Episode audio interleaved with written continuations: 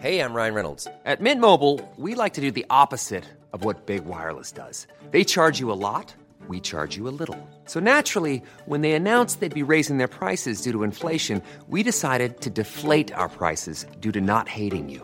That's right. We're cutting the price of Mint Unlimited from $30 a month to just $15 a month. Give it a try at mintmobile.com slash switch. $45 upfront for three months plus taxes and fees. Promo rate for new customers for limited time. Unlimited more than 40 gigabytes per month. Slows. Full terms at mintmobile.com. Concernés, nous ne demandons qu'une chose, la justice. Et jamais la justice n'est venue de la violence. Depuis une semaine, des actes inacceptables ont touché plusieurs centaines de communes. Les forces de l'ordre, les sapeurs-pompiers et des élus ont été pris pour cible. Des mairies, des écoles, des équipements publics ont été vandalisés, parfois incendiés. Des commerces ont été pillés. Face à cette situation, nous avons tout mis en œuvre pour rétablir l'ordre républicain autour d'un mot d'ordre le refus de l'impunité. C'est ce que nous demandent les habitants des quartiers touchés. Ils sont les premières victimes de ces violences et les près de 6 millions d'habitants des quartiers n'ont rien à voir avec quelques milliers de délinquants. Depuis le début des violences, près de 4 000 personnes ont été interpellées.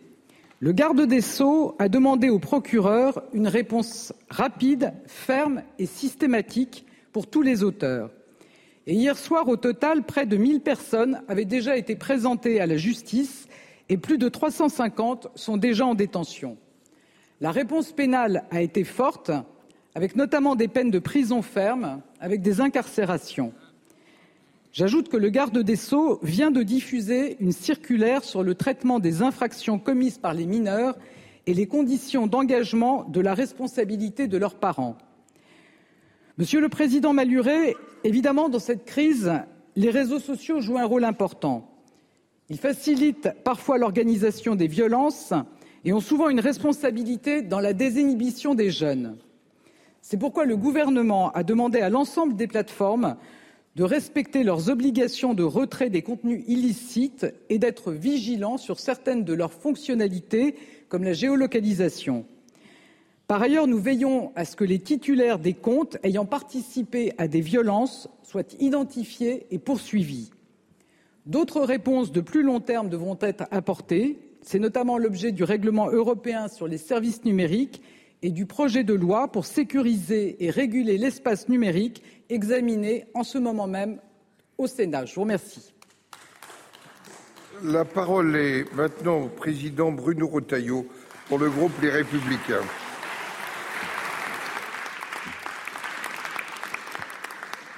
Vous avez raison, Madame la Première ministre, une mort tragique ne peut pas servir de prétexte. Et ces nuits de violence, ces nuits de chaos nous imposent une double exigence, une double réponse. La première, c'est pour maintenant que la République serre les rangs. Et ensuite, pour demain, que le gouvernement ouvre grand les yeux. Serrer les rangs parce que, dans la mesure où l'ordre public n'est pas revenu, et tant qu'il ne sera pas rétabli, la seule attitude républicaine, responsable, c'est de serrer les rangs. C'est de soutenir sans réserve les forces de l'ordre, policiers, nationaux, municipaux, les sapeurs-pompiers et les élus, bien entendu. Mais c'est aussi de laisser le gouvernement travailler et le ministre de l'Intérieur pour rétablir l'ordre public, l'ordre républicain en France. Et nous sommes d'accord, comme vous, madame. Je condamne aussi ces élus de l'extrême gauche qui ont choisi leur camp, ce camp qui n'est pas celui de la République, ce camp qui est celui des émeutiers. Ce sont des professionnels de l'excuse sociale. Mais en l'occurrence, ils n'ont strictement aucune excuse. Et puis pour l'avenir, l'important pour le gouvernement, ce sera d'ouvrir grand les yeux, d'établir le bon diagnostic, d'appeler un chat un chat. Un émeutier, ça n'est pas un déshérité. Un, un délinquant, ça n'est pas une victime. Alors, Madame la Première ministre, deux questions. La première, quelles sont pour vous les causes de ces émeutes? La seconde, quels sont les, les remèdes? Sachant que, et vous le savez très bien, la France tranquille n'accepte plus de passer à la caisse pour des minorités qui saccagent leur quartier. La parole est à Madame la Première ministre. Merci, Monsieur le Président, Mesdames et Messieurs les sénateurs, Monsieur le Président Bruno Retailleau. Face aux violences inexcusables qui ont touché plusieurs centaines de communes depuis une semaine, notre premier objectif a été le retour de l'ordre républicain. Nous avons mis en place des moyens exceptionnels et grâce à la mobilisation rapide de l'État, grâce à l'action et au courage des forces de l'ordre et des sapeurs-pompiers, grâce à la mobilisation des élus locaux, notamment des maires, les violences connaissent depuis quelques jours une très forte décrue et la situation revient progressivement à la normale. Face à la crise, nous avions un devoir d'unité et je veux saluer, Monsieur le Président, l'attitude républicaine de votre famille politique pour dénoncer les violences et appeler au calme. Bien sûr, Monsieur le Président Retailleau, au-delà des réponses d'urgence, nous devons nous pencher sur les causes profondes de cette crise. Sans procrastiner, il faudra prendre la mesure de la complexité de la réalité. Un tiers des communes qui ont connu des violences n'ont pas de quartier politique de la ville. Et la moitié des villes avec des grands ensembles où sont menées des opérations lourdes de rénovation urbaine n'ont pas connu de violence. Monsieur le Président Retailleau, la quasi-totalité des près de 6 millions d'habitants des quartiers qui sont les premières victimes de ces violences expriment leur incompréhension et leur colère. J'ai pu le mesurer moi-même à Garges-les-Gonesse, à Évry ou à Beson. Ils aspirent à la sécurité, ils aspirent à des services publics de qualité, ils aspirent à être des acteurs de la République sans distinction d'origine, comme le garantit l'article 1er de notre Constitution. Monsieur le Président, ensemble, nous devrons nous interroger sur le respect de l'autorité, sur l'exercice de l'autorité parentale, sur l'influence des réseaux sociaux, sur la désinhibition face à la violence ou encore sur l'efficacité de nos politiques publiques.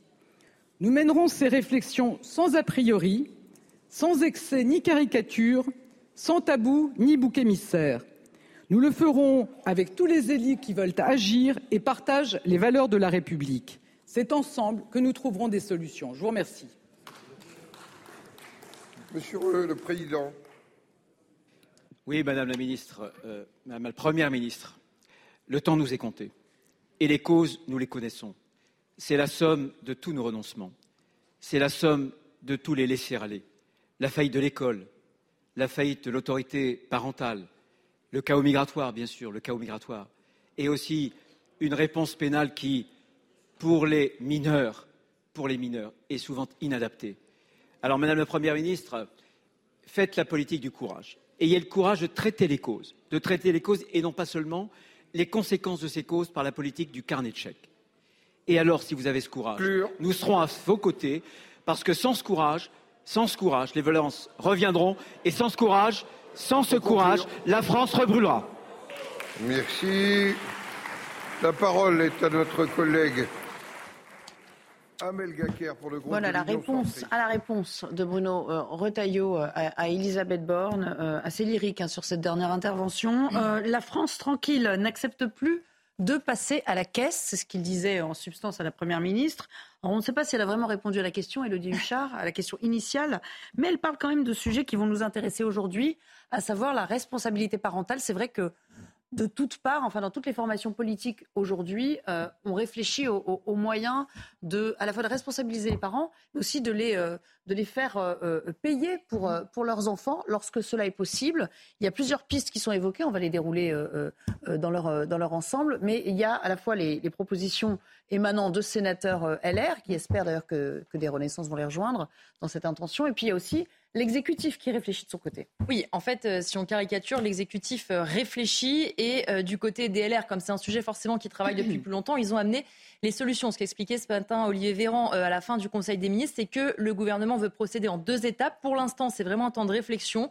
On essaye de s'interroger, dit-il, notamment au modèle familial. Qu'est-ce qui pousse ces jeunes à agir de telle manière? Qu'est-ce qui fait que des parents ne condamnent pas que des enfants de 13 ans mettre le feu à des bâtiments? Dans un deuxième temps, il y aura des solutions concrètes. Mais effectivement, le gouvernement est pressé par l'opposition parce que, vous le disiez, du côté d'Éric Ciotti, des sénateurs ou encore de Valérie Pécresse ce matin, en revanche, il y a des solutions déjà qui sont mises sur la table.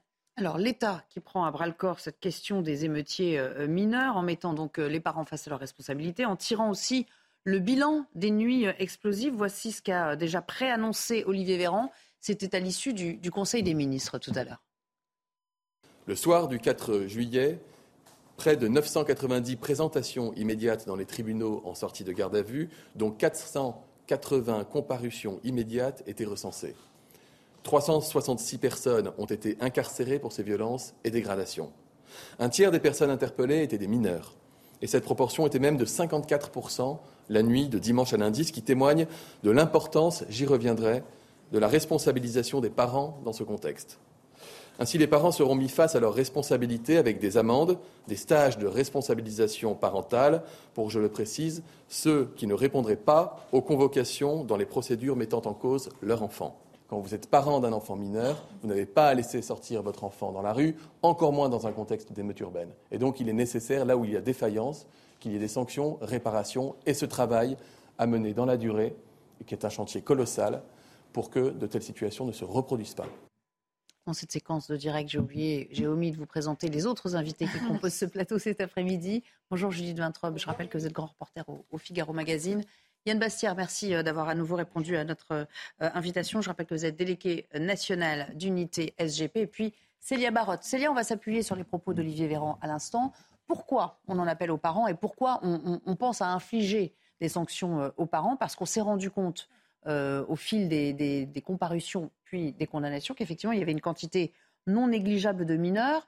Peut-être s'intéresser à leur, euh, à leur profil et au type de condamnation dont ils ont écopé. 1124 mineurs qui euh, ont été euh, placés en garde à vue sur les 3625 euh, au total. Alors les mineurs ne seront pas condamnés avant de nombreux mois puisque seuls les adultes peuvent être jugés en comparution immédiate. Les mineurs qui, qui ont été interpellés seront jugés par une juridiction spécifique. En attendant leur procès, de nombreux mineurs sont placés sous contrôle judiciaire avec interdiction de sortir de chez eux la nuit ou de se rendre sur les lieux où ils ont commis leurs méfaits. S'il y a violation de contrôle judiciaire, ils seront placés en centre éducatif et en détention provisoire. Alors on a plusieurs exemples, euh, Nelly, concernant euh, les, mineurs qui ont été interpellés. Par exemple, à Saint-Prix, deux mineurs de 15 et 16 ans interpellés pour participation à un groupement formé en vue de préparer des violences contre les personnes ou des dégradations de biens. L'un a été remis euh, au juge des enfants et reconvoqué le 20 septembre prochain. L'autre convoqué devant un juge des enfants le 2 août prochain. On a aussi à Argenteuil l'interpellation de trois mineurs de 16 et 17 ans pour violences volontaires avec armes sur personne dépositaire de l'autorité publique, avec guet-apens, deux déférés et euh, deux, sont déférés et placés en détention provisoire. Le troisième remis à son civilement euh, responsable et convoqué le 27 juillet. Un dernier exemple, par exemple, à Sarcelles, interpellation euh, de trois mineurs âgés de 16 et 17 ans pour participation à guet-apens. L'un a reçu une convocation au 19 septembre prochain pour une réparation pénale. Les deux autres seront convoqués le 6 septembre prochain pour un avertissement pénal Alors on espère que euh, ces euh, condamnations, ces euh, décisions judiciaires permettront de, restreindre et de limiter les prochaines tensions. Et pour l'instant, aucune réponse concernant la situation des mineurs en termes de, justice. Oui, c'est un peu l'idée, taper fort, comme dirait euh, un Gérald Darmanin, je crois, pour pouvoir euh, voilà, permettre de, juguler un peu euh, le degré de, tension. Judith Vintrop, il y a beaucoup de choses sur la table.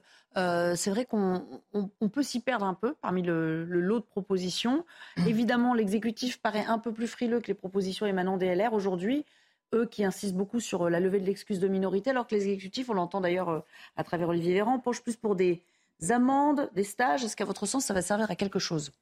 Bah, je constate en tout cas que l'exécutif euh, évolue par rapport à, ses positions antérieures. Pour ne prendre que l'exemple d'Olivier Véran, je me souviens que quand Éric Ciotti, en 2010, euh, avait fait euh, adopter la mesure visant à suspendre les allocations familiales des parents d'enfants absentéistes qui manquaient l'école à répétition, Véran avait dit c'est absolument scandaleux. Mmh Là maintenant, euh, il défend la mesure, c'est formidable. Vu, la seule mesure que je l'ai vu défendre jusqu'à présent dans ce domaine-là, c'était la suspension des allocations familiales aux familles les plus aisées. Donc là, on a une espèce de, virage euh, euh, très important qu'il faut saluer.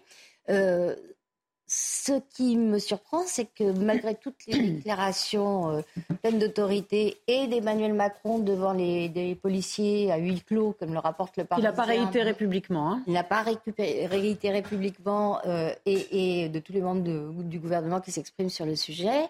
Euh, je n'en vois aucun évoquer la possibilité d'utiliser l'article du Code pénal qui permet de punir assez lourdement les parents d'enfants délinquants multirécidivistes en mettant en danger leurs enfants euh, c'est le 1241 alinéa 4, mais je crois que c'est la proposition de Stéphane Le Rudulier. C'est le, 7, hum. le 727. Ah bah, il y en a euh, plusieurs alors. Bon, on va pas recommencer comme avec la réforme des retraites. je l'ai noté quelque part, donc euh, voilà, je vais vous le dire, c'est le L227-17. D'accord, donc c'est prévu en effet. Donc ça, un parent qui néglige son enfant euh, est réputé le mettre en danger. Et effectivement, les scènes qu'on a vues, euh, les enfants mettent les autres en danger, mais se mettent en danger euh, également. Et ça, ça peut être puni jusqu'à 30 000 euros d'amende et deux ans d'emprisonnement. Alors, ça existe. Ça serait bien de l'appliquer. Dans un instant, nous retournerons dans, l'hémicycle du Sénat, parce qu'il y a beaucoup, beaucoup de questions qui,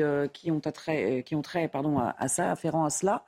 Yann Bastière, j'aimerais aussi avoir votre sentiment sur une expression qu'a employée euh, euh, Olivier Véran tout à l'heure en tant que, que flic. Vous me pardonnerez cette expression? J'accepte. Oui, bon, on l'assume maintenant, policier, en tant que policier. Euh, quand il dit, quand on se retrouve face à un gamin de 13 ou 14 ans qui est capable en responsabilité de tirer des, mortiers, des, mortiers sur des personnes adultes, comme s'il se mettait d'égal à égal, pour vous, c'est pas, c'est pas dingue, c'est pas fou de lever la minorité, c'est-à-dire qu'on peut les juger comme des adultes, cela? On n'a pas l'arsenal juridique aujourd'hui pour, le, pour les juger comme des adultes. On sait très bien, on voit qu'ils ne peuvent pas passer en comparution immédiate. On a cette, ce code de la justice pénale des mineurs qui rentrera en vigueur en 2021 et qui n'est pas adapté, à, qui n'a pas été assez loin dans, dans nos nouveaux mineurs. Il faut, il faut les appeler comme ça. Mais sur l'âge euh, plancher de 16 ans, là, vous êtes, euh, quel, quel, est votre point de vue? Il faut certainement descendre. Il faut certainement descendre. Nous n'avons plus les mêmes, les mêmes mineurs. Nous n'avons plus les mêmes mineurs dans leur euh, dans leur euh, fabrication personnelle, dans leur fabrication familiale. on n'a plus les mêmes. La violence, ils n'ont plus aucun filtre. Regardez, 13-14 ans, vous venez de le dire. on a même un enfant de 11 ans au Havre qui a été interpellé pour un incendie criminel. Il était déjà connu des services de police, donc euh, on voit que l'âge euh, maintenant est devenu tout à fait relatif. Si je peux faire juste une remarque. quand on regarde les jugements prononcés, on s'aperçoit que ce sont les juges euh, qui n'utilisent pas la possibilité qui leur est donnée de ne pas se servir de l'excuse de minorité et qui ne vont jamais ou quasiment jamais au maximum des peines possibles. Sauf dans le cas d'espèce. Pour une fois, on a appliqué. Euh, c'est aussi euh, une révolution. Voilà, l'arsenal, l'arsenal judiciaire. Non, mais tout ça pour dire que abaisser, enfin, supprimer l'excuse de minorité ou abaisser l'âge à partir duquel euh, on ne peut plus l'utiliser. Euh, ça ne sert à rien si vous n'avez pas euh, des juges convaincus de la nécessité de sévir. Alors, je ne sais pas si on peut retourner peut-être au Sénat, parce que Gérard Larcher va donner la parole à Roger Carucci pour les LR. Monsieur le Président, Monsieur le Ministre, la République, comme la démocratie, sont des régimes fragiles. Nous avons ici au Parlement voté des textes, souvent à votre demande, sur la sécurité, sur la justice. Vous préparez des textes sur l'immigration et l'intégration. Est-ce que vous avez le sentiment, avec tout ce qui se passe en ce moment, que ces textes suffisent pour conforter la démocratie et la République en France Pour vous répondre, la parole est au ministre de l'Intérieur, Monsieur Darmanin. Merci, Monsieur le Président. Mesdames et Messieurs les sénateurs, Monsieur le ministre Carucci, je crois que, comme l'a dit la Première ministre dans la réponse à Bruno Retailleau, il faut essayer de comprendre ce qui s'est passé ces derniers jours. Heureux ceux qui auraient des explications simples. 4000 interpellations, âge moyen à 17 ans, un tiers de mineurs, moins de 10% de personnes de nationalité non française. Et 60%, Monsieur le Ministre, 60% de personnes inconnues des services de police. Même pas un fait, même pas un usage de stupéfiants ou un refus d'obtempérer. Le contraire de la délinquance euh, habituelle. Sur les 500 villes politiques de la ville, plus de 150 n'ont pas connu d'échauffourée. Et puis il y a une centaine de villes qui n'ont pas de quartier politique de la ville. et qui ont connu des échauffourées.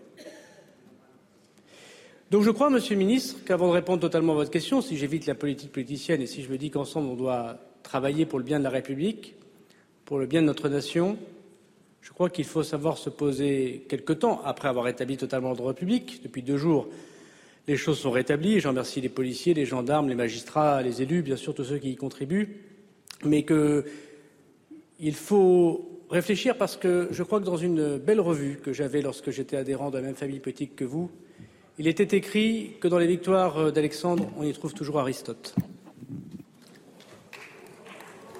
Alors, pas Aristote, mais le président Carucci. Mais Aristote n'est pas Platon. Donc, euh, donc je ne vais peut-être pas reprendre là-dessus. Monsieur le ministre, je, je, ne veux pas évoquer tous les sujets de fond. Échec de l'école, pour des raisons multiples échec de la politique d'intégration à laquelle je suis très attaché pour, là aussi, des raisons multiples, on aura l'occasion d'y revenir.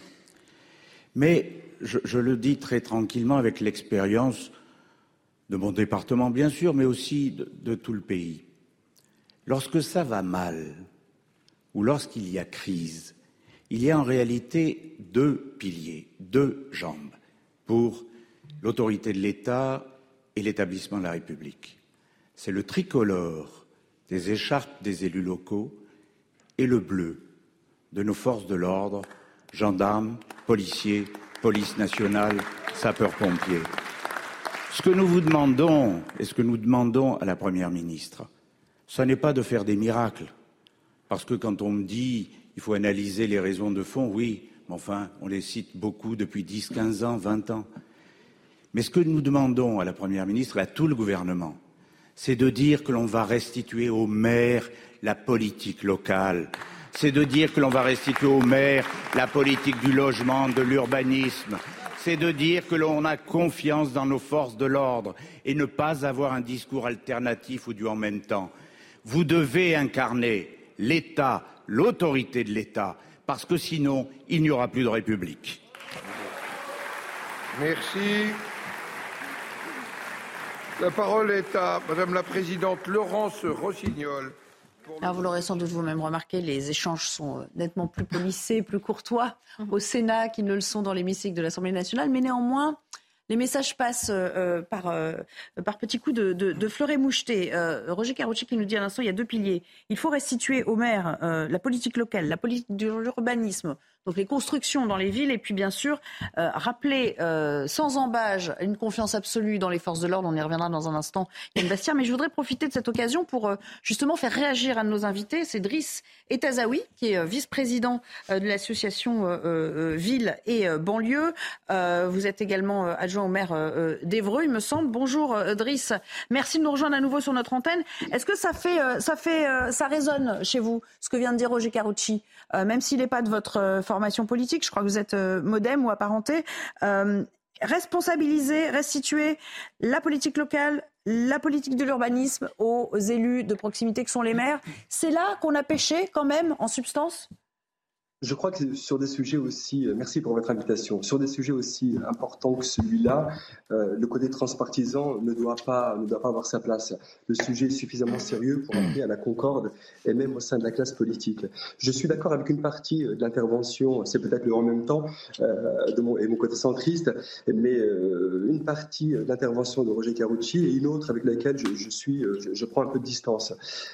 Aujourd'hui, l'habitat et l'urbanisme sont portés par l'intercommunalité ce sont des compétences obligatoires des intercommunalités et les maires siègent au sein des conseils communautaires, siègent au sein des bureaux communautaires et donc participent et contribuent à la décision publique sur le territoire, que ce soit en matière d'habitat, en lien avec euh, les bailleurs sociaux, naturellement, tant sur les réhabilitations que sur les attributions de, logements. Euh, le maire a son contingent, euh, le préfet a la plus grosse partie de son contingent, c'est-à-dire l'État, et les bailleurs sociaux également. Ensuite, sur l'urbanisme, euh, je, rappelle que ce sont encore les maires qui délivrent les permis de construire. Ce ne sont pas les intercommunalités, ce sont les maires. Donc sur cette partie-là, je, prends un petit peu de distance avec ce que disait. Euh, Donc ils ont assez de prérogatives aujourd'hui, en, somme Sur la deuxième partie, et là je suis absolument d'accord avec lui, c'est qu'aujourd'hui, les Hmm. premiers tranchés sur nos territoires, ce sont les maires, ce sont les élus locaux, ce sont celles et ceux qui sont en proximité avec nos concitoyens. Ce sont celles et ceux dont euh, Gérard Larcher dit qu'ils sont à portée de baffe. Nous sommes en proximité et c'est là tout le paradoxe des élus locaux. C'est que quelque part, vous êtes le personnel le plus apprécié de nos concitoyens parce que vous êtes en proximité, mais vous êtes aussi le personnel politique le plus exposé. Vous êtes le plus souvent euh, responsable de tout et souvent également innocent de rien. C'est là toute la difficulté des élus locaux.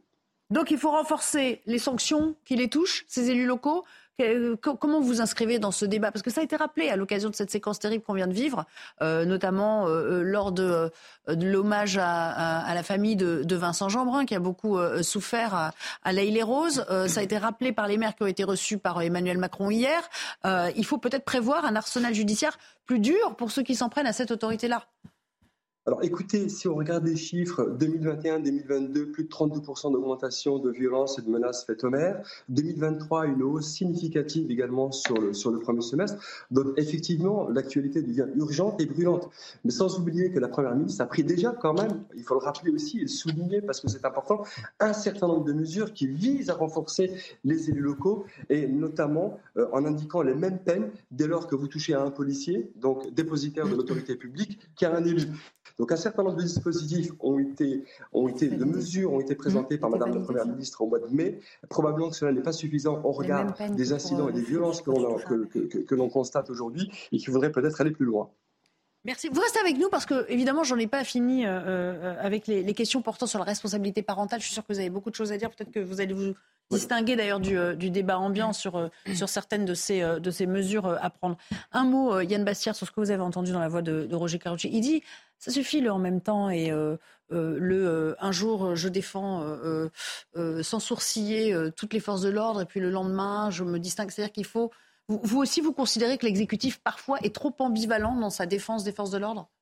Il y a eu des mots, euh, des mots maladroits. On les a, on les a même dénoncés au sein de l'unité SGP Police. Bien entendu, l'inexplicable et l'inexcusable, c'était un petit peu aller vite, même dans les mots du ministre de l'Intérieur euh, ou de la Première ministre, très rapidement, alors qu'une enquête était en cours. Oui, oui, il faut, il faut défendre les forces de l'ordre. Le- Dès lors qu'elles sont défendables, dès lors que la déontologie est appliquée, Mm. Euh, l'autorité publique, ce sont les policiers qui en sont dépositaires. On en, on le- on en parlait à l'instant avec euh, cet élu. Faisons respecter cette autorité publique en protégeant leurs représentants que sont les policiers ou les gendarmes. Alors, je vous propose d'écouter, euh, et avant de faire réagir donc et Judith, que je n'oublie pas, et euh, euh, Driss euh, à nouveau, Guillaume Guérin. Pourquoi Guillaume Guérin? Il est président LR de Limoges Métropole, et lui dit il faut faire payer les parents parce que, tout simplement, c'est déjà prévu par la loi. En gros, il n'y aurait rien de révolutionnaire là-dedans, c'est juste que on a tendance à oublier un petit peu quelles sont leurs responsabilités basiques, premières, fondamentales. Écoutons. En ce qui concerne la collectivité, nous allons poursuivre tous les auteurs des faits qui ont été identifiés, qu'il s'agisse de majeurs ou de mineurs qui ont commis ces actes-là. Pourquoi les mineurs? Parce qu'en fait, c'est presque la procédure la plus facile. Les parents sont solidairement responsables des dommages causés par leurs enfants. C'est l'article 1242, alinéa 4 du Code civil. Et donc, nous aurons un avocat présent à chaque audience pour aller chercher pécuniairement les parents pour rembourser euh, à la collectivité le dommage euh, commis par leur cher euh, chérubin. Alors, Driss euh, et Tezaoui, faut-il que les parents remboursent pour leurs enfants en toutes circonstances? C'est-à-dire, euh, dans, le cas d'espèces qui nous intéresse ces derniers jours, ces six nuits d'émeute, mais même si c'est amené à se reproduire de manière euh, sporadique, c'est-à-dire que la loi doit être appliquée telle qu'elle. C'est- un sujet important. La question de la responsabilité parentale, elle n'est pas posée seulement aujourd'hui à la suite de ces émeutes. Nous, nous autres élus locaux au sein de nos collectivités respectives, notamment à travers le dispositif de santé éducative, nous avions déjà alerté sur cette nouvelle génération dont il était difficile pour un certain nombre de parents d'assurer euh, fidèlement l'éducation. Il, faut là aussi faire preuve, je, le crois, vraiment profondément d'un d'un certain discernement. Nous avons des familles, il est vrai, des parents qui sont laxistes et qui pensent que leurs enfants peuvent être éduqués au pied d'immeuble à 23h, à minuit ou à 1h du matin. Cela est scandaleux, est inacceptable et effectivement, il faut les renvoyer leurs responsabilités. Mais je peux vous le dire aussi, l'élu local que je suis et l'expérience qui est la mienne, quand je reçois dans mon bureau en audience des parents, et en particulier des mamans isolés qui élèvent seuls leurs enfants sur des heures décalées, qui sont dans l'incapacité d'apporter l'éducation nécessaire et suffisante à leurs enfants et qui ont même peur de leurs enfants, eh bien cela, je pense qu'il faut les soutenir et les accompagner. Donc attention de ne pas culpabiliser l'ensemble des parents. Je pense que là, il devrait y avoir du cas par cas et les situations sont assez différentes. Enfin, sur la question de la suppression des allocations familiales, c'est là la, la double peine. Vous avez des familles aujourd'hui qui ont un seul enfant. Un seul enfant, vous ne touchez pas d'allocation familiale. Et donc, vous créerez un précédent et une mesure à deux vitesses. Vous avez ensuite des familles que vous allez léser du fait de la suppression des allocations familiales parce que ces allocations familiales, eh bien, elles concernent l'ensemble de la famille. Et enfin, je vous le disais, il y a des mamans ou des papas isolés parce qu'il y a aussi des papas isolés qui sont dans la capacité, pour un certain nombre de raisons, eh bien, d'assurer l'éducation de leurs enfants. Alors, Judith Vintrop va peut-être vous, vous, répondre. Alors, Donc, lui dit chose... attention, il faut faire preuve de discernement. Non, je crois alors... que c'est Rachida Dati qui disait attention aussi, pourtant Rachida Dati, euh, maire LR du 7e, hein, on ne la présente plus, elle a été ministre de la Justice elle-même. Attention, moi j'étais dans une famille nombreuse. Euh, elle a un frère euh, qui a fait, euh, voilà, qui a été connu de la justice. Et elle a dit si on nous avait fait ça, on nous aurait peut-être privé de, de, faire de, de brillantes Absolument. études pour les autres qui réussissaient. Moi, je suis tout à fait pour le discernement. Mais quand on m'explique, juste après avoir dit que des parents laxistes, ça existe et qu'il fallait les punir, que les euh, mères isolées et que les pères isolés n'y pouvaient rien euh, si leurs euh, enfants poussaient comme des herbes folles, pour reprendre une formule déjà désormais célèbre. donc il ne faut pas les sanctionner.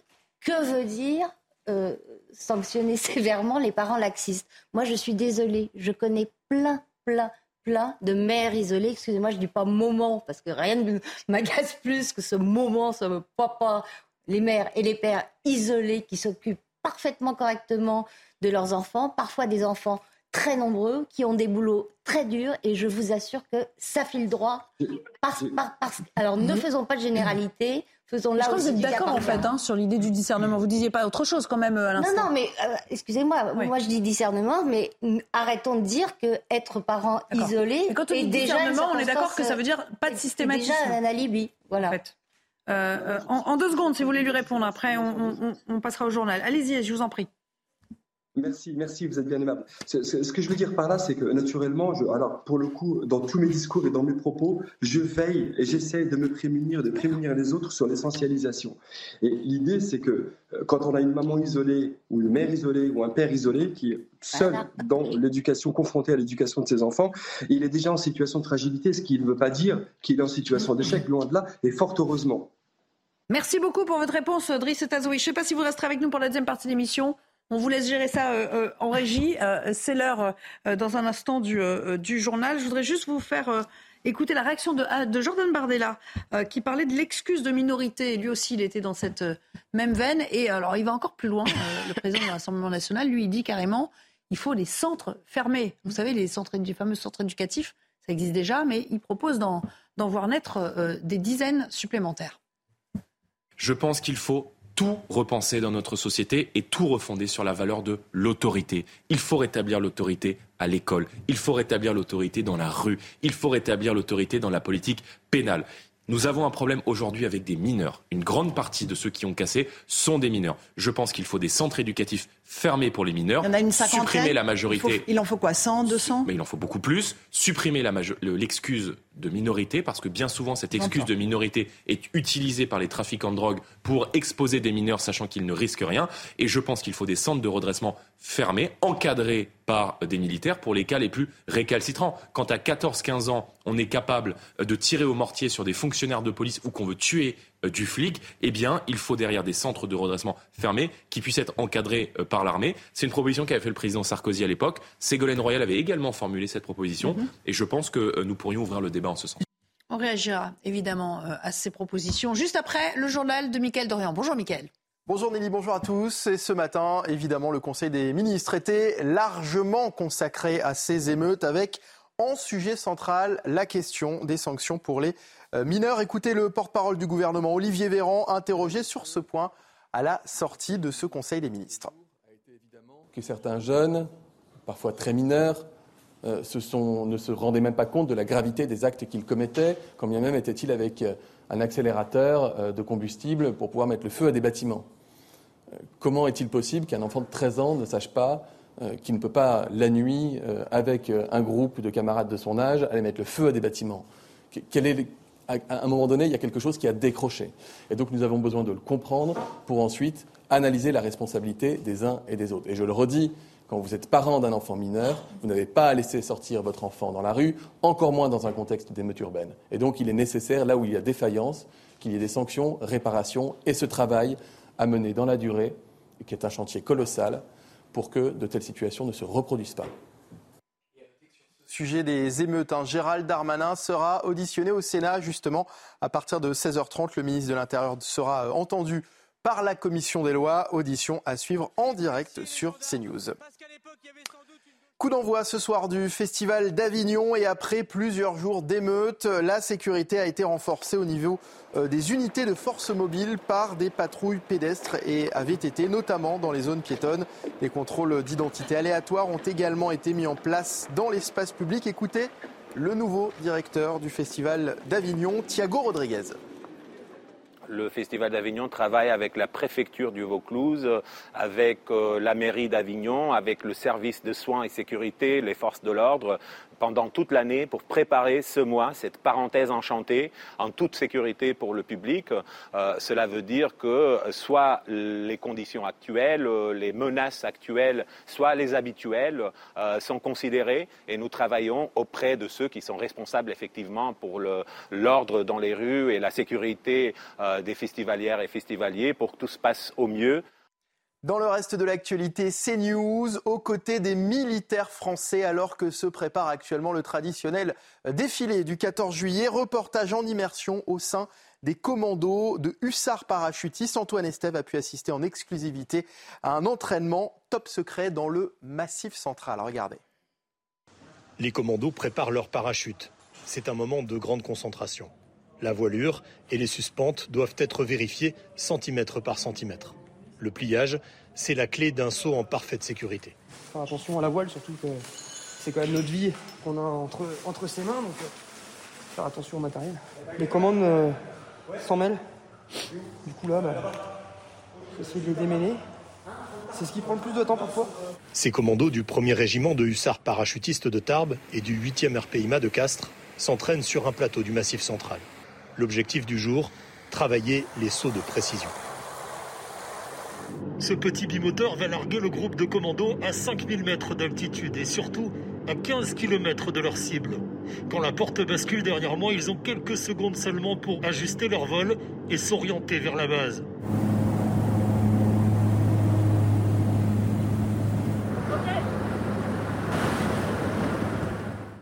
En moins de 5 minutes, la grappe de parachute approche. Tous atterrissent sur l'objectif fixé. Il faut maintenant s'entraîner à replier la voile rapidement afin de ne pas rester à découvert. Mission réussie pour le caporal-chef Hugo. Un saut parfait déjà, c'est quand on se plaise pas, que tout le monde est sur zone. Et là, on travaille vraiment l'infiltration sous voile pour venir poser sur une zone bien précise. Les commandos parachutistes sont des pièces maîtresses des contingents opérationnels français. Ils s'exercent en permanence. Une majorité d'entre eux sautent plus de 40 fois dans l'année. Et on termine avec du sport à 15 jours du coup d'envoi de la Coupe du Monde de, féminine de football qui se tiendra en Australie et en Nouvelle-Zélande. La gardienne de l'équipe de France, Pauline Perrault, nous parle de son objectif et sans surprise, c'est la gagne. Vous regardez votre programme avec la machine à café, Groupe Intuition. Forcément, une Coupe du Monde, quand on est sportif, ça parle à tout le monde. Ça parle à tous les sportifs. Il y a un côté magique un peu. On a envie de gagner parce que c'est, c'est un titre qu'on a envie de voir euh, voilà, s'approprier. À chaque fois, on nous, on nous met favori alors que ben, on a, on n'a rien gagné. On ne peut pas se dire euh, favori. La finale, bah, bien évidemment, j'ai envie d'aller à la finale, sinon je ne serais pas devant vous, euh, je serais resté chez moi. Mais il y a d'autres matchs avant, avant d'arriver à la finale. Voilà, il va falloir qu'on, qu'on gagne tous nos autres matchs. Donc voilà, avant de penser à la finale, qui est dans un coin de ma tête, bien évidemment, mais il y a d'abord l'Irlande. Vous avez suivi votre programme avec la machine à café, Groupe Intuition. Et voilà, c'est la fin de ce journal Nelly. 90 minutes info continue, bien sûr, toujours en compagnie de vos invités. Merci beaucoup, cher euh, Michael. On continue euh, bien sûr de s'interroger sur euh, les réponses de la République aux, six jours de violence vécus hein, par, par, tous les Français. Et j'aimerais quand même, j'en ai pas fini avec la réaction à la responsabilité parentale, mais aussi à la manière de responsabiliser les, mineurs eux-mêmes. Vous avez entendu juste avant le journal Jordan Bardella évoquer la multiplication des centres éducatifs fermés. Il invoque même la présence de, de l'armée, enfin il appelle de ses voeux la présence de l'armée de militaires. Yann Bastière, est-ce que ça va trop loin? Est-ce que euh, le côté euh, martial, on va les mettre au pas et ils vont filer droit, euh, ils vont voir ce qu'ils vont voir, ça, va fonctionner ou il faut avoir un peu de mesure aussi dans la sanction ah, C'est un petit peu leur métier. Hein. Ce sont des politiques à eux d'apporter des, réponses, quelles qu'elles soient. Je, les laisse mettre de toutes leurs propositions. que ça marche un petit peu plus droit, oui, il faudrait peut-être un petit peu. Mes collègues dans la rue se sont retrouvés face à des jeunes gens capables de tout, et la réponse, bien sûr, elle est mesurée. Il a fallu que nous défendions. Donc que des, que des, propositions soient faites pour remettre dans le droit chemin ces hordes, comme on voit derrière vous sur les écrans, oui, il y a peut-être des pistes à explorer et pas juste rester, comme je l'entends, sur des, sur des amendes, des stages ou des, des avertissements euh, probatoires. C'est pas possible. Même question, Driss Tazaoui, vous l'avez sans doute euh, entendu. Euh, j'imagine que vous êtes généralement assez peu d'accord avec Jordan Bardella, sans doute que c'est un euphémisme. Mais, mais sur les centres éducatifs fermés, est-ce qu'on peut tenir là un début de réponse, du moins dissuasive? Je, pourrais être d'accord et vous allez être surprise sur un sujet avec lui, c'est sur l'idée de faire nation.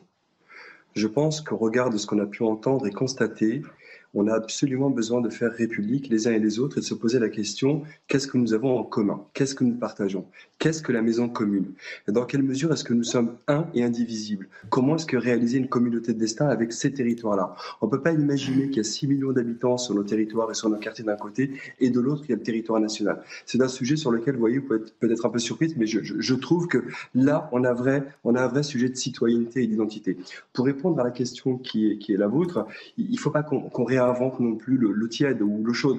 Euh, on, a aujourd'hui des dispositifs qui existent. Quand vous êtes élu local, vous les connaissez. C'est par exemple l'établissement public de la défense. C'est encore les écoles de la deuxième chance, avec une dimension en plus qui est une dimension assez disciplinaire, avec le drapeau le matin, avec le chant de la Marseillaise. Alors ce sont des dispositifs éducatifs euh, sur la base du volontariat. On n'est pas là dans euh, les peines alternatives à, à, la prison ou à l'incarcération. Mais néanmoins, en termes de prévention et en amont, on a déjà des dispositifs qui permettent d'insérer des gamins dans un parcours éducatif eh bien, qui va leur permettre non pas de s'insérer, mais de mieux comprendre leur rôle au sein des institutions, au sein de la société. Merci beaucoup pour, euh, pour cette réponse. Restez avec nous. on aura encore plein de, questions aussi euh, à vous transmettre à distance. Je vous propose d'écouter, euh, c'était il y a un instant, on l'a redécoupé au Sénat, Éric Dupont-Moretti qui, qui parle encore une fois de responsabilité parentale, mais qui dit attention à ne pas tomber non plus dans la, dans la caricature. C'est Éric Dupont-Moretti après tout. On ne veut pas poursuivre les parents c'est une caricature que de dire cela ainsi. J'ai d'ailleurs dit moi-même qu'il n'était pas question, à mon avis, de supprimer euh, des allocations. Euh, je pense en particulier, je pense en particulier aux femmes qui travaillent, euh, qui sont seules, qui élèvent leur famille, qui le font avec beaucoup de dignité dans la difficulté. Je pense aussi à des parents qui pourraient faire un certain nombre de choses vis à -vis de leurs enfants, en particulier assurer euh, l'autorité parentale et qui ne le font pas. Vous voyez, dans ces nuits courtes que nous avons eues les uns et les autres, euh, émaillées de mauvaises nouvelles et de vidéos, il y a une vidéo qui m'a plu, c'est celle du père qui va récupérer son gamin par le callback et qui lui dit rentre à la maison. Parce qu'à 11 ans, on ne traîne pas dans les rues. Judith Vintrop, d'une certaine manière, ça rejoint quand même un petit peu ce qu'on ce qu'on disait tout à l'heure. Sauf qu'on retombe dans le en même temps. Euh, il faut mettre les parents en face de leurs responsabilités, mais attention, surtout pas euh, les menacer de suspendre leurs euh, allocations familiales parce que les pauvres, si leurs enfants en sont là, c'est que euh, eux-mêmes vivent des situations économiques. Donc il espère qu'ils vont s'y plier de bonne grâce par eux-mêmes. Je ne comprends pas là. Quand, on s'intéresse à, la mesure dont je parlais tout à l'heure d'Eric Ciotti de suspendre les allocs pour les, parents d'enfants absentéistes. Les, les, quelques années où elle a existé, puisque François Hollande s'est empressé, une fois élu, de la supprimer, il y a eu déjà un premier effet miraculeux, euh, c'est que les parents sont venus aux convocations. Et les professeurs et les policiers, enfin tous les interlocuteurs que l'État essaie de mettre en face de ces familles qui dysfonctionnent, vous le disent d'une même voix, cette menace-là est la seule qui fait réapparaître certains parents. Pas tous évidemment, mais il se trouve que très souvent dans les cas euh, d'enfants euh, à gros problèmes, euh, l'institution, les institutions n'arrivent pas à avoir les parents en face d'eux. Alors pour avancer un peu et pour bénéficier de votre décryptage, je vous propose de parler politique. la corrélation entre politique et violence, ou plutôt l'échec de la politique lorsqu'il y a violence. Écoutons ce qu'avait nous dire un ancien Premier ministre, en l'occurrence Jean-Pierre Raffarin.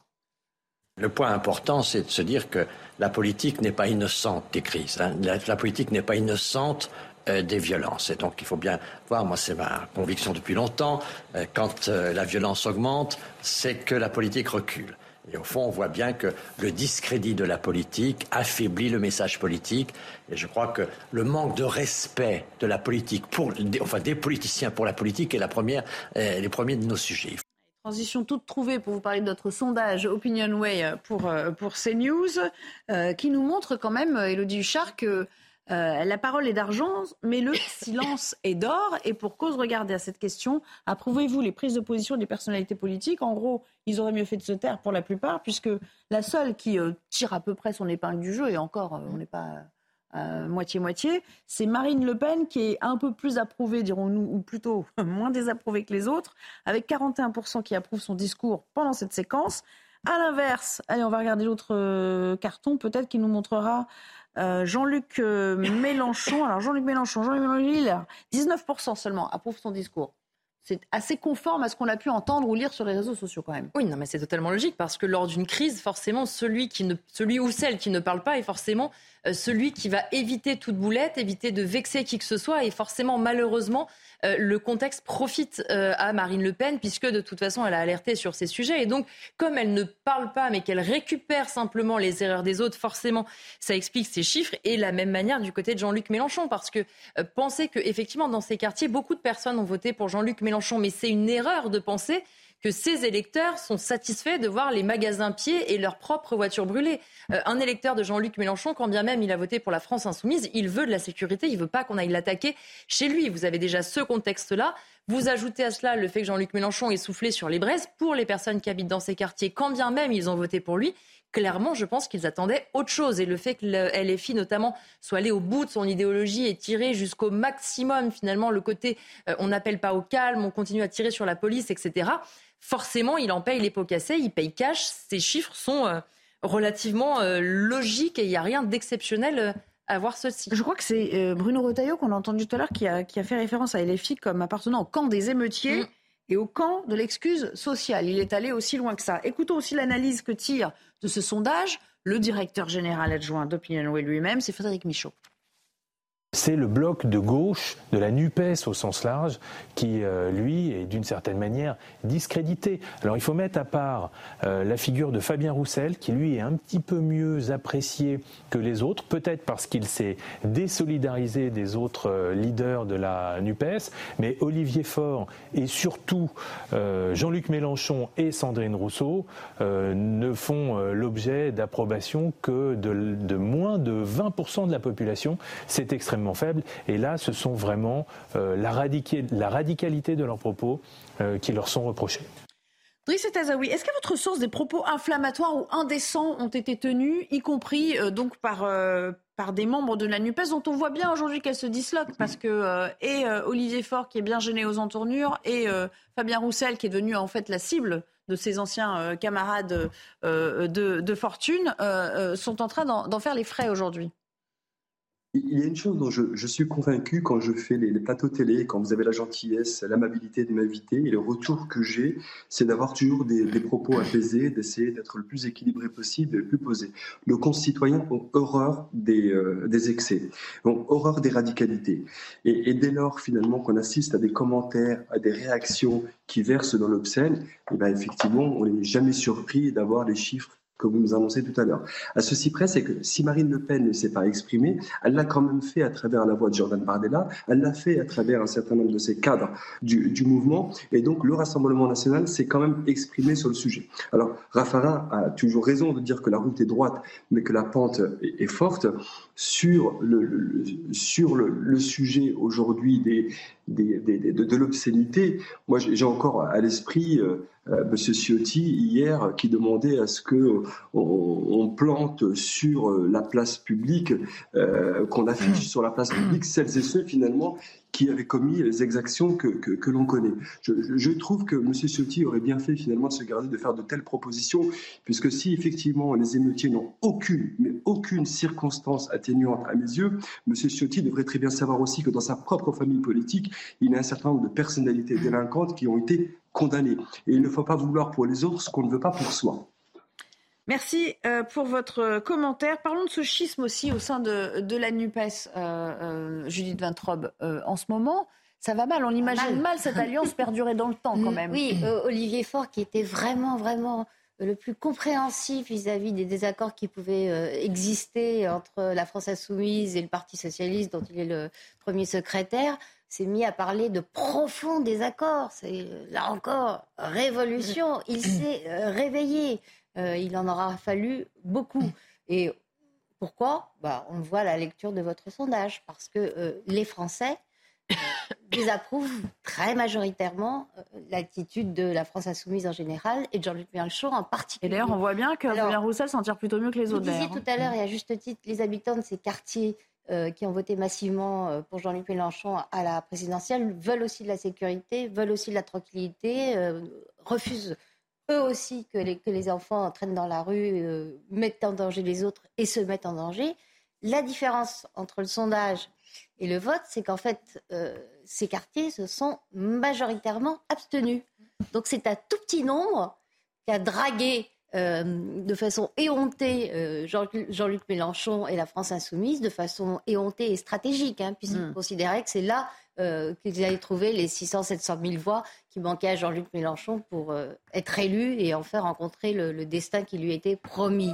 Euh, ça, ils ont fait ça depuis 2017 et la sanction, c'est que la, vraie France, c'est pas la petite minorité qui vote, est en désaccord avec ce qu'il dit. Voilà, en tout cas, on voulait vous partager ce sondage que, qu'on a obtenu aujourd'hui. Vous l'avez remarqué, une accalmie semble s'être installée désormais puisque euh, Emmanuel Macron a, parlé hier devant les, 240 et quelques maires qu'il a reçus d'un pic euh, mais attention euh, Gauthier Lebray comparait ça à une vague Covid il peut toujours y avoir une deuxième vague derrière.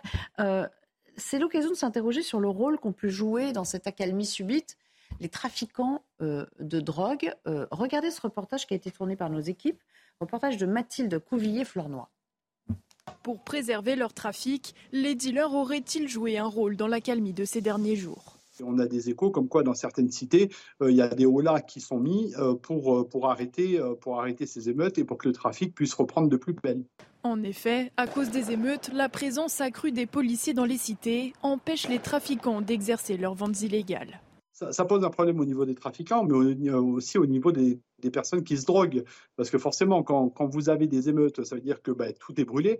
Vous avez une présence policière avec 45 000 policiers et gendarmes qui est accrue. Euh, on sait que les émeutes se passent généralement dans les cités, donc forcément, les clients ne peuvent plus y accéder. Les trafics de stupéfiants reposent sur un système pyramidal. Les trafiquants ont la main mise sur les dealers et pendant les émeutes, ces règles restent inchangées c'est soit un peu en jouant au rôle de grand frère, soit aller jusqu'à la menace en disant maintenant c'est stop. Euh, voilà, vous arrêtez, vous arrêtez vos conneries. Euh, nous, on a besoin de travailler. L'an dernier, plus de 150 tonnes de produits stupéfiants ont été saisies. Ce sont eux, Yann Bastière, aujourd'hui, qui achètent d'une certaine manière la, paix des quartiers, mais aussi pour, euh, garder leur, leur, business florissant Pas aujourd'hui. Je vais revenir sur les émeutes dont nous avons beaucoup parlé, de 2005 pour connaître euh, bien ce phénomène, pour l'avoir bien étudié, en 2005, du jour au lendemain, les émeutes se sont arrêtées. Après trois semaines, parce qu'il y a eu un coup de sifflet, on arrête la récré. C'est la fin de la récréation, le shit est là, on vend. Et du jour au lendemain.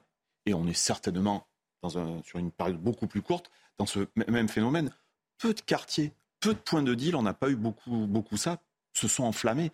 On n'a pas vraiment eu ça, bien sûr. Présence policière, perturbe le trafic, les bénéfices, le business en place, là, bien sûr que les trafiquants reprennent la main et on arrête. On reprend, on reprend le trafic pour faire rentrer les bénéfices très rapidement. En un mot, euh, Driss et je ne sais pas si vous êtes encore avec nous, euh, c'est eux qui ont sifflé la fin de la récré, soyons honnêtes. Très honnêtement, je, vais vous faire la démonstration sur Évreux, qui, est assez particulier, parce qu'on a eu Évreux a été fortement impacté, hein, la ville où je suis. D'ailleurs, je vous parle de l'hôtel d'agglomération qui est en plein cœur du quartier de la Madeleine, qui lui-même a été assiégé. Notre ville a été significativement impactée, mais les endroits de deal il y en a deux en, particulier, ont été euh, assez curieusement euh, épargnés euh, par, par les violences. Donc, est-ce qu'il siffle la fin de la partie Ce qui est vrai, ce que nous dit la, direction départementale de la sécurité publique, c'est qu'effectivement, aujourd'hui, les émeutes, la, présence importante des forces de l'ordre perturbe de, façon assez significative le, trafic de stupéfiants. Et le trafic de stupéfiants est une réalité dans le quartier. Et là aussi, je crois qu'il ne faut pas se voiler la face. Et celui qui vous dirait qu'il n'a pas de problème de drogue sur son territoire, eh ben, ne vous dira pas tout à fait la vérité. Merci beaucoup, Driss Azoui, d'avoir répondu à notre invitation. Euh, euh, Judith, vous allez rester en plateau, mais dans un instant, euh, on, laissera évidemment la parole, merci Yann Bastière aussi, à, à Gérald Darmanin. On se projette, on a quelques secondes pour présenter ce qui va se passer à 16h30. Ça se passe au Sénat, euh, audition devant quelle commission, Elodie C'est devant la commission euh, des lois. C'est euh, assez récurrent quand il y a des épisodes de crise, comme c'était le cas pour Sainte-Soline, comme c'est le cas avec les émeutes. Eh bien, le Sénat ou l'Assemblée nationale ont tout le loisir, évidemment, d'auditionner le ministre. Ça va être l'occasion de revenir avec lui sur la façon dont il l'a vécu, sur les moyens qui ont été mis évidemment en place par l'État. Et puis Gérald Darmanin a eu l'habitude de se plier à ce genre d'exercice. Et d'ailleurs, c'est souvent ces derniers temps le Sénat qui l'avait auditionné en premier avant l'Assemblée. Ce sera à vivre en direct sur notre antenne à compter de 16h30. Vous serez euh, euh, parmi nous euh, pour peut-être débriefer une partie de ces propos. Je vous donne rendez-vous dans quelques minutes. À tout de suite. Il est pratiquement 16h30 et je vous propose de retrouver Somaya Labidi. C'est la Minute Info. Bonjour Somaya. Le gouvernement cherche les réponses adéquates face aux jeunes émeutiers. Olivier Véran affirme que là où il y a des défaillances des parents, des sanctions réparations seront mises en œuvre. Le porte-parole du gouvernement a également pointé la responsabilité de ces parents qui ont laissé leurs enfants sortir dans un contexte d'émeute. Lors de son point presse, il a ajouté que le gouvernement a conscience que ce chantier est colossal. Après une semaine d'interruption à cause des émeutes, enfin un retour à la normale côté transport. La circulation des bus et tramways pourra reprendre normalement partout en France dès ce soir. Une annonce faite sur Twitter par le ministre délégué au transport, Clément Beaune. Euh, toutefois, des dérogations localisées pourront s'appliquer en fonction de la situation, précise le ministre. Explosion rue Saint-Jacques, des familles toujours privées de logement, c'est le cas pour une soixantaine d'entre elles. Au total, neuf adresses sont frappées par un arrêté d'interdiction d'accès et de logement, a précisé la mairie d'arrondissement. Euh, pour rappel, il y a deux semaines, l'explosion suivie d'un incendie dans un bâtiment historique a fait un mort et 58 blessés dans ce quartier du 5e arrondissement de Paris. Merci beaucoup. Qui a dit que le Sénat était à l'heure? Il est 16h30 passé de 30 secondes et on attend toujours l'audition de Gérald Darmanin devant les sénateurs. Petite euh, voilà, mise en bouche, euh, on, va, on va présenter un peu le contexte de cette prise de parole. C'est vrai qu'à chaque fois qu'il y a un événement majeur, euh, les ministres de premier plan, et en l'occurrence Gérald Darmanin, c'est souvent soumis à l'exercice, sont amenés à venir faire une sorte de, de bilan un peu exhaustif. Hein. Oui, c'est ça, c'est devant la commission des lois qui donc peut auditionner évidemment chacun des ministres sur un certain nombre de crises ou d'actualité. Le but, c'est de lui poser toutes les questions sur comment on peut anticiper, quels sont les moyens de l'État qui ont été euh, mises en place. Alors, en général, c'est plus calme les auditions euh, au Sénat qu'à l'Assemblée nationale. Un, parce que c'est quand même à majorité euh, de droite et donc en général, ils sont plutôt bienveillants avec Gérald Darmanin et c'est pas forcément le même caractère, mais c'est l'occasion quand même hein, pour les ministres d'être passés très clairement sur le grill et donc c'est Gérald Darmanin qui s'y colle. C'est effectivement souvent lui. La dernière fois, c'était autour de Sainte-Soline et d'ailleurs, en général, Gérald Darmanin est plutôt lui-même partant pour le faire. Il avait répondu notamment une fois lors des questions au gouvernement au Sénat qu'il se tenait à disposition des sénateurs s'ils souhaitaient être entendus, parce que c'est clairement euh, l'occasion pour un ministre et Gérald Darmanin n'est pas souvent mis en difficulté face à cet exercice, de s'expliquer, de justifier aussi de son bilan et de son action. Surtout. Donc, euh, il ne sera pas, si je vous comprends bien, il ne sera pas forcément passé sur le grill, mais enfin, ça peut durer un certain nombre d'heures. Ah oui, alors par contre, euh, l'inconvénient parfois pour eux, c'est que ça dure très longtemps, autant longtemps, autant aussi longtemps qu'il y a des questions et aussi longtemps que l'agenda du ministre va le, va le permettre distraction euh, euh avant l'intervention. Deux, choses qui m'ont frappé dans l'intervention qu'on vient d'entendre euh, aux questions au gouvernement de Gérald Darmanin. Euh, il a insisté d'une part lourdement pour dire qu'il n'y avait que 10% d'étrangers parmi les personnes interpellées pendant les... Les fameux sous-OQTF. Pendant les, les, émeutes. 10% non, que 10% d'étrangers parmi les, les émeutiers interpellés. Donc lui qui avait reconnu le lien entre immigration et délinquance fait semblant de ne pas comprendre qu'on ne parle pas forcément des étrangers, mais de une assimilation totalement ratée, donc des descendants d'étrangers deuxième, troisième génération, premier point. Deuxième point, il a l'air, tout comme Elisabeth Borne, de considérer que euh, là où la politique de la ville a été un peu moins généreuse, les troubles ont été plus violents.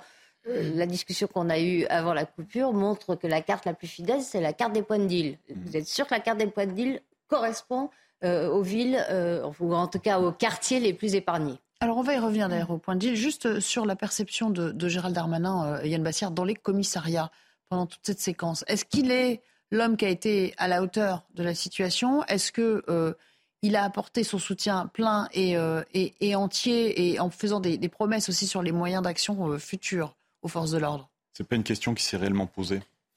L'intensité des émeutes, ça a été un esprit de corps qui s'est réveillé encore un petit peu plus. On s'est serré les coudes, on était dans la rue. Alors je dis on, hein, je me fais juste le porte-parole, c'était pas moi, mais les collègues ont, vraiment serré les dents les messages politiques, ça va un moment, mais euh, les promesses, ça va, ça va juste également un moment. Là, pour l'instant, c'était pas le message politique, c'était faire face, faire face par tout moyen, avoir l'armement suffisant, les munitions qui ont manqué. Le, danger était réel. on était sur une séquence de très forte intensité. Donc, euh, bah, le ministre, les politiques, on a été un peu mis à mal sur des déclarations du chef de l'État. Euh, on est passé à autre chose. On en parlera certainement et nous-mêmes, représentants du personnel, en, parlerons prochainement. Sur les munitions, vous me donnez l'occasion d'en parler. Le débat est porté sur quoi? Il y avait suffisamment de munitions, mais en stock et pas euh, sur le terrain, ou, euh, euh, on était vraiment à court de munitions dans certains cas?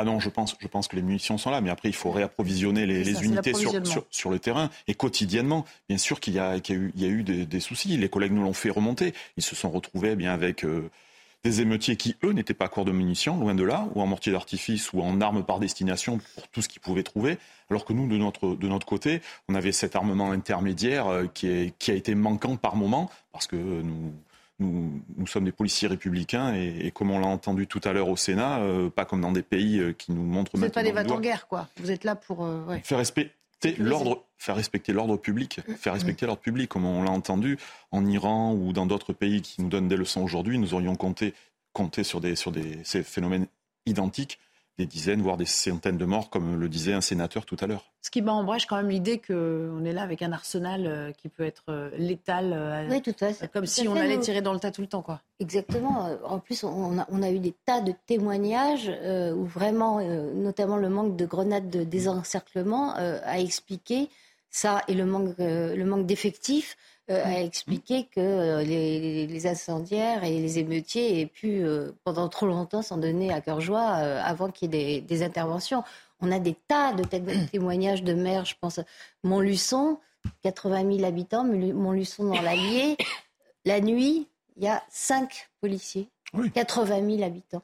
Et, vous prenez, à part Paris où il y a une concentration, vous prenez plein de villes de banlieue et encore plus de villes de province, mais c'est complètement dépeuplé. La, police est à l'os dans de nombreuses parties du territoire. en même temps, il n'y a pas des émeutes tous les jours, donc on ne peut pas non plus en mettre euh, dix fois euh, plus. oui, mais enfin, euh, vu l'ambiance, on, est quand même, on serait quand même bien avisé de prévoir, par exemple, des interventions simultanées dans plusieurs endroits. Alors là, mmh. c'est pas possible. Ou vous mmh. défendez le commissariat, dont on a vu qu'il était facilement attaqué, ou vous allez euh, au secours euh, de la population et vous défendez d'autres bâtiments publics euh, menacés. Alors, Gérald Darmanin, dont on va peut-être apercevoir l'image, je vous propose d'aller tout de suite du côté du Sénat. Je ne sais pas s'il va prendre la parole incessamment, mais enfin bon, allez, on va l'écouter. C'est parti.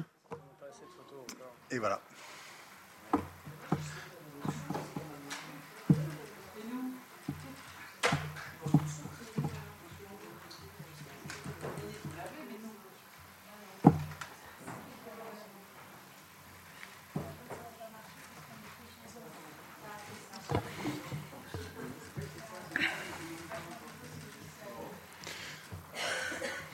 Crois qu'il y a de la pellicule. Numérique Elle est numérique C'est la mise en place. On a l'habitude, les conférences de presse, les procureurs de la République, c'est toujours comme ça.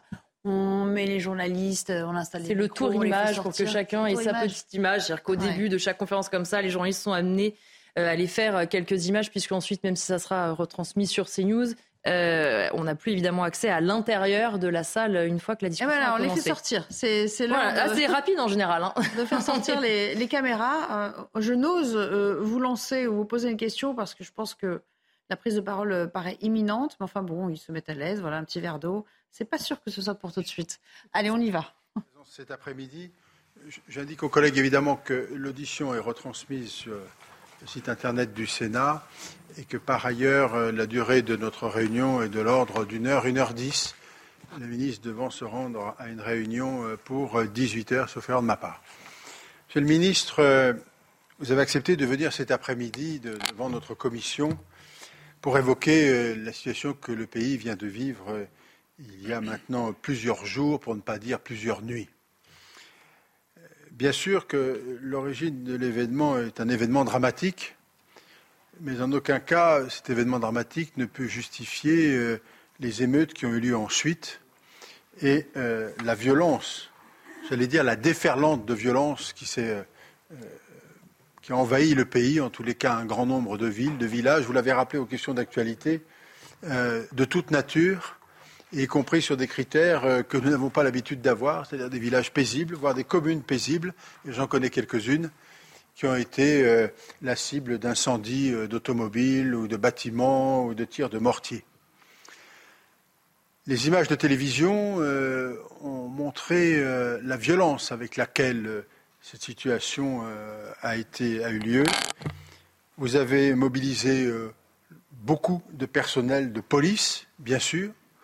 Euh, les pompiers ont été mobilisés, euh, les magistrats, vous l'avez, cela a été rappelé, ont été aussi mobilisés pour apporter une réponse pénale rapide. Euh, mais il n'empêche que sur le fond, les questions demeurent. Aujourd'hui, si la situation est apaisée, nous devons sans doute vous en féliciter. Il n'en demeure pas moins qu'on s'interroge tous de savoir pour combien de temps. Et on s'interroge tous pour savoir quel remède demain. Ce que nous partageons comme constat, et c'est là-dessus que nous souhaiterions vous entendre, c'est qu'en réalité, euh, mairie, bibliothèque, espace public, euh, lieu communal ou lieu d'État, voire tribunaux, ont été attaqués, incendiés, y compris la maison d'arrêt de Fresnes. En réalité, on se rend compte aujourd'hui que c'est la République qui est attaquée. C'est l'autorité euh, qui est attaquée d'une façon générale. Les événements d'hier au tribunal judiciaire de Lyon, à l'occasion de l'audience qui devait juger les personnes qui ont été arrêtées et renvoyées devant le tribunal, le fait que cette audience ait été suspendue parce que des militants euh, d'ultra-gauche étaient présents, ont perturbé l'audience, en insultant d'ailleurs la police, dans un lieu de justice, sont autant d'éléments qui nous interrogent sur la suite des événements, sur les motivations réelles des, voyous, délinquants ou criminels. Je ne parle même pas des agressions portées à l'égard des élus. Bien sûr, euh, les événements récents concernant le maire de la commune de La les Roses, mais je rappelle quand même, ne l'oublions pas trop vite, le maire de Saint-Brévin, je rappelle euh, Madame le maire de Plougrescan, je rappelle beaucoup d'autres qui depuis euh, se s'étaient manifestés pour dire qu'ils étaient les victimes de violences. Dans mon département, un maire euh, a lui-même été aussi euh, attaqué à son domicile. Bref, tout est dit. La situation est dramatique, la réponse policière et la remise en ordre est en cours et vous l'avez menée et nous vous soutenons. La question de fond est de savoir comment demain les choses évolueront et comment nous réagirons aux attaques contre la République. Mais nonobstant cette situation, nous voulons des explications, Monsieur le ministre, sur qui a fait quoi, comment comprendre les choses et euh, essayer de déterminer la réalité des choses, car nous sommes tous bien convaincus ici que l'ensemble des populations euh, euh, des quartiers appelés de banlieue ou des quartiers difficiles sont des gens qui ont envie de vivre tranquilles, qui ont envie d'éduquer leurs enfants, qui se sont inscrits évidemment dans la République, dans notre République exactement, et qui avec leurs moyens essayent de, euh, évidemment vivre normalement. Donc il est bien question de faire euh, une réflexion de fond, de ne pas faire masse de tout, de s'interroger précisément sur les causes, mais de bien savoir, c'est vous qui pouvez nous donner cette analyse. Voilà, Monsieur le Ministre, je suis déjà beaucoup trop long. Il y aura sans doute des questions de la part des collègues, mais nous avons donc, je vous le rappelle, mes chers collègues, une heure de temps. Merci, Monsieur le Président. Comme euh, à chaque fois que, bien sûr, une commission des lois euh, m'invite à expliquer l'action du gouvernement, j'y réponds favorablement. Je m'en excuse si vers 18 heures, comme je vous l'ai dit, je vous demande de, quitter votre commission car je préside d'autres réunions de, sécurité, puisque si la situation est calme, elle est euh, à surveiller, comme vous l'avez dit vous-même, Monsieur le Président, après euh, ces moments euh, extrêmement difficiles. Le mardi 27 juin 2023, à 8h16, avenue Frédéric et Irène Julio-Curie à Nanterre, des effectifs de la DOPC, c'est-à-dire le service de l'ordre public et de la circulation de la préfecture de police, ont voulu procéder au contrôle d'un véhicule avec trois individus à son bord qui circulaient manifestement sur une voie de bus. Le conducteur de la voiture, euh, voiture immatriculée en Pologne, mais non signalée volée, a refusé d'obtempérer, d'après euh, le rapport de la police nationale, aux injonctions des policiers, puis a fini par couper le contact passage François Arago à Nanterre. Le conducteur a alors euh, manifestement subitement redémarré, euh, le fonctionnaire de police, comme tout le monde l'a vu sur cette vidéo, a fait usage à une reprise de son arme administrative. Il s'agissait d'un policier expérimenté de 38 ans qui ne connaissait euh, aucune difficulté dans son casier et qui a même été décoré à plusieurs reprises. Il était accompagné par un autre policier expérimenté de 40 ans qui lui aussi ne connaissait pas de difficultés particulières avec son administration. Le véhicule a fini sa course en s'encastrant dans une barrière et un poteau. Le conducteur, qui manifestement a été blessé au thorax, était en arrêt cardio-respiratoire. Les effectifs de police qui sont arrivés ont prodigué un premier massage cardiaque avant l'arrivée des sapeurs-pompiers du SAMU qui ont pris le relais, mais le conducteur blessé a été déclaré décédé à 9h15. Le premier passager arrière, toujours dans le véhicule, a été immédiatement interpellé. Le deuxième passager, non identifié au moment des faits, a pris la fuite. Il a depuis, euh, chacun l'a vu, été identifié, c'est d'ailleurs exprimé dans les médias.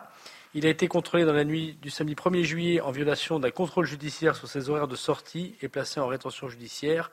Il a été euh, remis à l'issue de la mesure assez civilement responsable puisqu'il euh, était comme le conducteur non majeur au moment des faits. Euh, le procureur de la République a saisi l'inspection générale de la police nationale et nous avons fait pareil en administratif au même moment. Et euh, ceux-là ont mené l'enquête. Vous avez vu qu'ils ont mis euh, en garde à vue euh, les policiers, le policier qui a utilisé son tir administratif. Au bout de 48 heures, le policier été présenté devant des magistrats instructeurs. Une information judiciaire a été ouverte. Il a été mis en examen et placé en détention provisoire. Il ne m'appartient pas plus en amont de discuter évidemment de l'enquête judiciaire ni des suites judiciaires. Ce sera évidemment au parquet ou à la chancellerie de communiquer.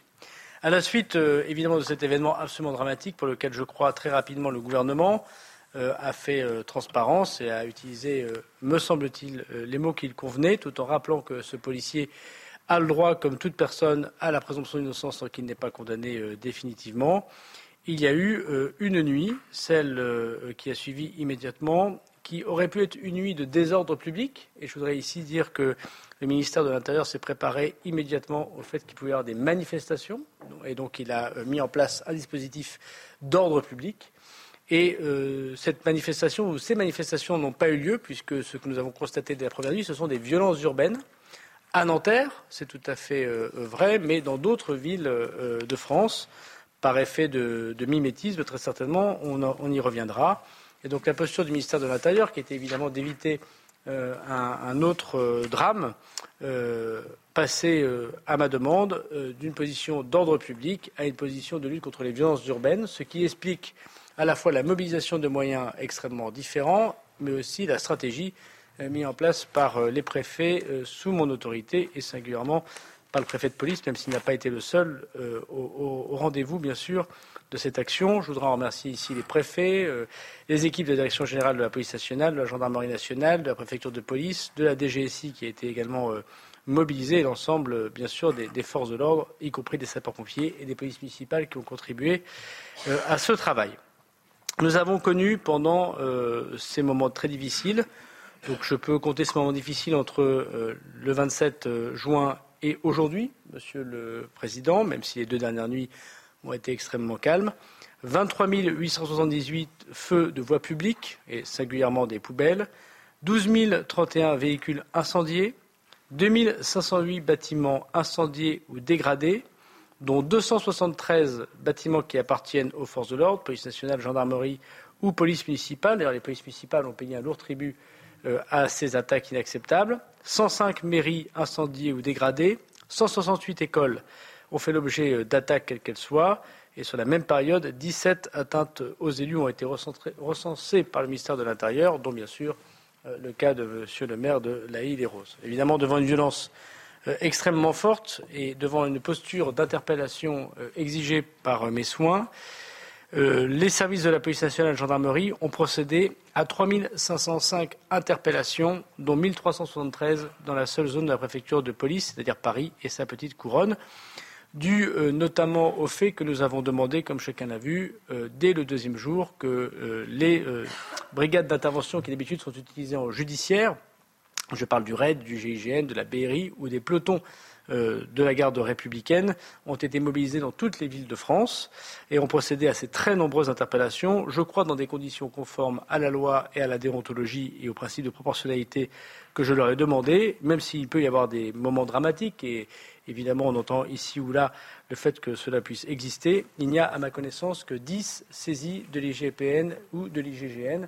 dans des cas particuliers pour l'instant pour lesquels je n'ai euh, que très peu d'informations et pour lesquels d'ailleurs des enquêtes judiciaires sont ouvertes. Je veux donc remercier les policiers et les gendarmes puisqu'ils ont agi dans des conditions difficiles. On les a rappelés de leur congé, on a annulé des formations, on a rappelé euh, des missions comme les CRS des plages pour que, bien évidemment, on puisse répondre à cette problématique. On a euh, organisé euh, des continuités de service qui étaient au-delà des horaires. Je saurais, euh, Monsieur le Président, en tant que chef d'administration du ministère de l'Intérieur, les remercier symboliquement et plus que cela, évidemment, pour cette mobilisation, parce que c'est leur mobilisation et leur professionnalisme qui a permis de rassurer les élus, limiter les attaques, même si elles ont été extrêmement nombreuses, et je veux le dire ici, augmenter un nombre d'interpellations jamais retenues qui a permis une réponse pénale qui, je crois, est, forte, même si euh, je n'ai pas tous les chiffres et, qu'on sait tous que la réponse pénale met du temps après les interpellations et les gardes à vue. Continuer un travail de police judiciaire, je reviendrai, monsieur le, président de la commission euh, des lois, euh, parce que nous avons évidemment à travailler en judiciaire pour pouvoir interpeller dans la journée tous ceux qui commettaient des méfaits la nuit, et ça a contribué très largement, me semble-t-il, au calme. J'aurai quelques exemples à vous donner, et en confiant la police judiciaire je voudrais dire à M. Durin, peut-être avec facétie, s'il me le permet, en préfigurant la réforme de la police nationale. Nous avons su, euh, je crois, retrouver énormément de monde et notamment euh, énormément euh, interpeller de personnes dans, la journée, calmant ainsi une partie des ardeurs des, émeutiers et des délinquants. Et nous avons su, me semble-t-il, protéger quelques symboles extrêmement forts et nous avons vu transformer finalement ce mouvement qui était des mouvements d'attaque Évidemment, c'est un peu caricatural parce qu'il faudrait regarder territoire par territoire des attaques symboles de la République, écoles, commissariats, mairies, brigades de gendarmerie, postes de police municipale, centres sociaux, en de commerçants, euh, qui était euh, la deuxième phase, si j'ose dire, euh, de cette, de cette série de nuits extrêmement, extrêmement difficiles. Euh, en quelques mots, Monsieur le, Président, 45 euh, 000 forces de l'ordre ont été mobilisées. L'intégralité, je l'ai dit, des forces du ministère de, l'Intérieur, gros travail des services euh, de renseignement, une très bonne collaboration non seulement avec le ministère de la Justice, mais avec les procureurs de la République, qui ont su, je crois, être au rendez-vous de, la travail très important fait par la, police et, par la gendarmerie, mais une sociologie qui interroge. La sociologie des délinquants, des émeutiers interroge. Sur ces 3500 interpellations, j'ai eu l'occasion de le dire, la moyenne d'âge est entre 17 et 18 ans. Elle a tendance à augmenter un tout petit peu, puisque aujourd'hui, ce que nous faisons, c'est que nous allons chercher en interpellation des personnes qui ont été soit par euh, euh, les euh, travaux d'enquête technologique que chacun comprendra ici, récupérer des personnes un petit peu plus âgées. Mais le dernier comptage que j'avais, c'est que la, la première personne qui a été interpellée a 11 ans et la dernière a 59 ans et que s'il y a une moyenne euh, de 17 à 18 ans pour euh, ceux qu'on a arrêtés et qu'un tiers est mineur, vous aurez donc compris que les mineurs que nous avons interpellés sont extrêmement jeunes pour la plupart, euh, d'entre eux. Comme j'ai dit aux questions au gouvernement, Monsieur le Président, nous pouvons constater par ailleurs qu'à notre connaissance, seuls 10% des personnes que nous avons interpellées sont de nationalité non française. Et d'ailleurs, il y a eu 40 placements en centre de rétention administratif, ce qui est peu avouons-le, sur 3500 personnes interpellées. Je voudrais aussi souligner que, comme je l'ai dit tout à l'heure, à ma connaissance, 60% des personnes que nous avons interpellées n'ont pas de casier judiciaire et ne sont pas connues des services de police. Euh, c'est euh, évidemment difficile d'aller plus au-delà euh, de la sociologie de ces personnes, puisque après les interpellations, ces personnes sont entrées dans un fichier qui s'appelle Casiopé, qui est un fichier judiciaire, et il appartient sans doute à M. le garde des Sceaux de donner des informations dans quelques jours, je crois que c'est un peu trop tôt pour qu'il puisse le faire, sur la composition exacte des personnes, pour que nous comprenions leur origine géographique et les motivations éventuelles qui les ont amenées à commettre ces méfaits. Aujourd'hui, Monsieur le Président, la posture du ministère de l'Intérieur, c'est évidemment d'être extrêmement attentif. Euh, ça repose sur trois grands piliers. Le premier, c'est une présence des forces de l'ordre extrêmement forte sur le territoire national. Je constate avec vous que ni la Corse, ni les Outre-mer, à quelques exceptions près, un peu la Guyane, un peu la Réunion, mais très en deçà de ce qu'a fait la métropole. Donc il s'agit d'un sujet exclusivement métropolitain ou quasi exclusivement métropolitain, euh, rester très éveillé donc pour la, présence de voies publiques, et notamment la nuit. Euh, je constate également, deuxième point, que le travail que nous devons mener aujourd'hui, c'est un travail de police judiciaire. Il y a énormément d'interpellations au moment où je vous parle euh, de personnes qui sont confondues par la police technique et scientifique. Nous avons particulièrement mobilisé par les services, bien sûr, de la police judiciaire qui permettent ces interpellations. C'est pour ça que les chiffres d'interpellation augmentent. Ils ne correspondent pas à des nuits d'émeutes supplémentaires. Ils, correspondent au travail de la PJ qui permet, après coup, d'interpeller les, les, personnes. Je pense par exemple à la mairie de Mont-Saint-Barreul où je me suis rendu. Neuf personnes ont été arrêtées et vous aurez constaté qu'il s'agit de manière extrêmement majoritaire de mineurs. Et évidemment, ça pose un certain nombre de, problèmes qu'on se posera sociologiquement euh, et politiquement plus tard. Mais on a vu qu'en 48 heures, les, services de la police étaient capables, alors qu'un feu avait ravagé une mairie, d'interpeller les personnes. Donc je voulais remercier vraiment la, grande mobilisation des, policiers qui font de la, police euh, judiciaire.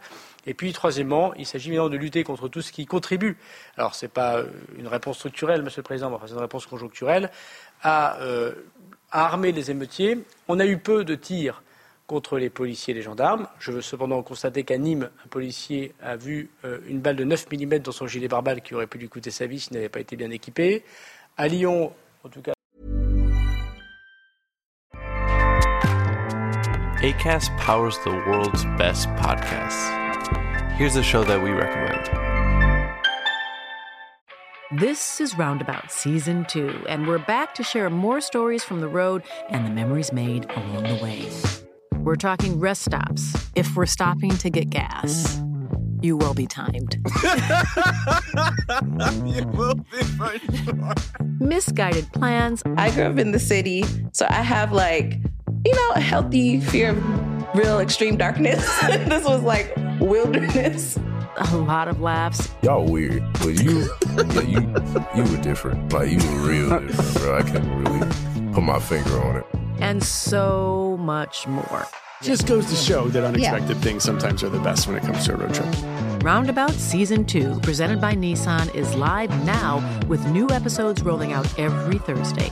Listen and subscribe wherever you get your podcasts.